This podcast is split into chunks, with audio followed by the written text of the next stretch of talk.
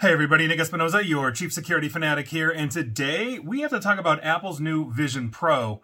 This thing's going to be a privacy nightmare, and I have been not a fan of the way we've been bugging ourselves, this on our persons with phones, all that kind of stuff, but also in our homes as well. And now we're going to be turning this thing up to 11. Now, Geoffrey Fowler of the Washington Post had a really good article on this, and I and I'm cribbing from him but I've read others on this as well, and I've talked about these things before, not just with this, but with things like Amazon Echo Show and, and, and everything else. But Apple's about to turn this up to 11.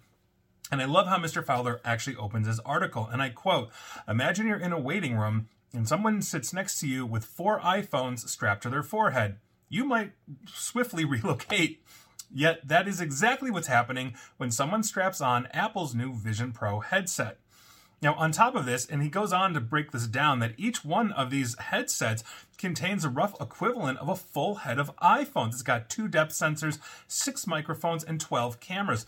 It also uses them to continuously track people and rooms in three dimensions. So basically, everything that you do, you know, your hand gestures, if you're blinking or moving your eyes around, uh, you know, it's going to understand uh, everything, not to mention couch, couch cushions and everything else. And so when you wear one, you're basically seeing the world around you with computer generated images and information superimposed on them, which kind of seems pretty cool in some ways, but here we are. So, quote, regardless you might want to know uh, you might want to know this device collects more data than any other personal device i've ever seen end quote that is from the author now at its launch Apple has said that it's going to take steps to restrict some of the data collected by Vision Pro, including what people's eyes are looking at. It's obviously a good thing, but there's also new kinds of risks that Apple doesn't appear to have addressed, or basically they may not be able to just given how this technology has to work. And so again, his questions are dead on here. I would have asked the same thing, although I would have asked a few more.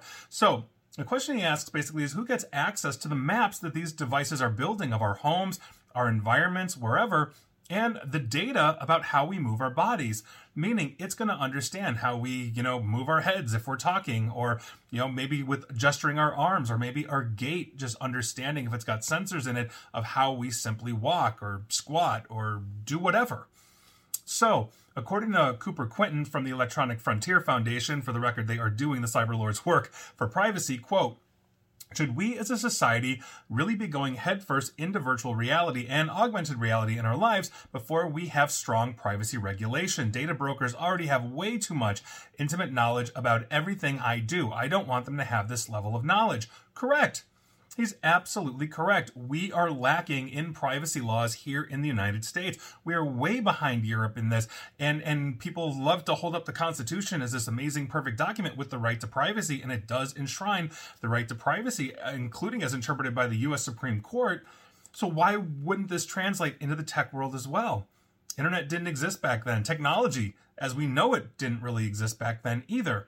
Now, as mentioned, Apple has taken some steps here, but it's not 100%. So to combat people basically being filmed by the Vision Pro unknowingly, meaning you're walking around filming, you know, that person down the street, there's going to be an indicator on the device's front screen when it is shooting a photo of a video. So you can see somebody with this thing on, you know, and here we go. Okay, fine. Why are you filming me? Because it's going to be flashing. That said, that said, obviously, in well, I should say, in technically in theory, it would prevent you know somebody from basically uh, recording you, therefore getting facial recognition on you, all those kinds of things.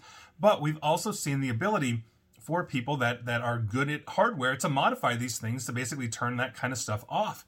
And so, how basically are they making that tamper proof as well? Not to mention the fact nobody's mentioned irises. That was one of the big problems that we had with Meta's version of this, the Oculus, is that it understands your eyeballs. If you look away from, you know, the the the the advertisement it's playing you, it pauses the advertisement and then you look back. It understands at an intimate level. Not to mention these cameras are so like sensitive that are they taking iris shots? Because we know that apple has been collecting data off iphones not telling people about it. Even when you turn icloud off i've written articles on that. I've talked about that in the past. And so what's going to stop them from here? On top of this the new problem is what else is the device gathering? You know obviously it's mapping spaces around you. The device needs to know essentially the contours of the world around you so it basically knows where it can insert digital things in your line of sight That's really, really important as well. So Vision Pro apps have the ability to access that type of data if the user grants permission, like how an iPhone app asks for your location. These worldview maps may look like a wireframe mesh to us, but it reveals a lot to the computer and the algorithms. And this is something that I have talked about incessantly as I've been paraphrasing Fowler here from the Washington Post. This is a huge thing. Now, on a basic level, Vision Pro might know that it's in a room with walls, you know, four by four, eight by eight, whatever it is. But once it starts understanding the technology around you or the things you've bought, it starts to build a picture on who you are. And so the example he gives is exactly right. You've got a 75 inch television. Now maybe it understands, hey, you've got more money to spend. And if you're spending 3,500 bucks on a pair of basically big ass goggles for your head, yeah, you probably do have the money. You know, but compared to let's say somebody with a 40 inch television and you've got a 75, maybe you've got more money to spend. And since the device can understand objects, it can also detect if you've got a crib or a wheelchair, drug, per, uh, you know, drug stuff around, you know, you're doing meth, it's going to understand that. Not that you'd probably be buying a $3,500 helmet on meth, but you get what I'm saying. It starts to understand these things. This is the exact same problem I had with the Amazon Echo Show. These things have cameras in it. You walk by that thing with, you know, the, a shirt from your favorite band, and now it understands, oh, you like, you know, Metallica or whatever. So guess what you're getting? Advertisements for Metallica tickets, Metallica swag, Metallica merchandise. This is the problem that we're seeing. And, and and and this is a huge issue. And Apple loves to claim, "Oh, we're private, we're private, we're private," but no. I have done many, many, many videos, podcasts, radio segments on Apple, and and and essentially they're lies on that. And quite frankly, that's what I really do think it is, just given the history. That's my opinion. So, advertisers and data brokers are building profiles, you know, on us. Governments can also get this information as well.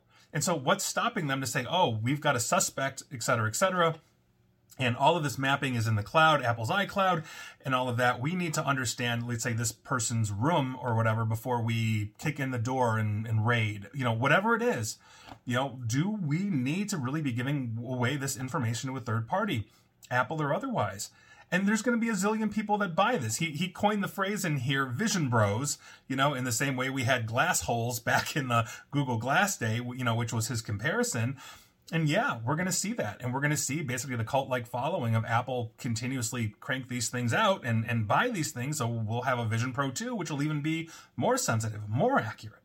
But we need to have good privacy legislation laws. We need to understand fully what this does and how we can essentially block it. It's one thing to sit there and you know play a game like beat saber or something you know in, in a virtual world it's another one to basically just walk out and live your life you know going down the street with this kind of stuff and and boom you're instantly identifying people. I don't need people to know oh i saw nick's photo on linkedin and now they're identifying me on the street. Not that i have a million fans but the point is is that there should be a modicum of privacy.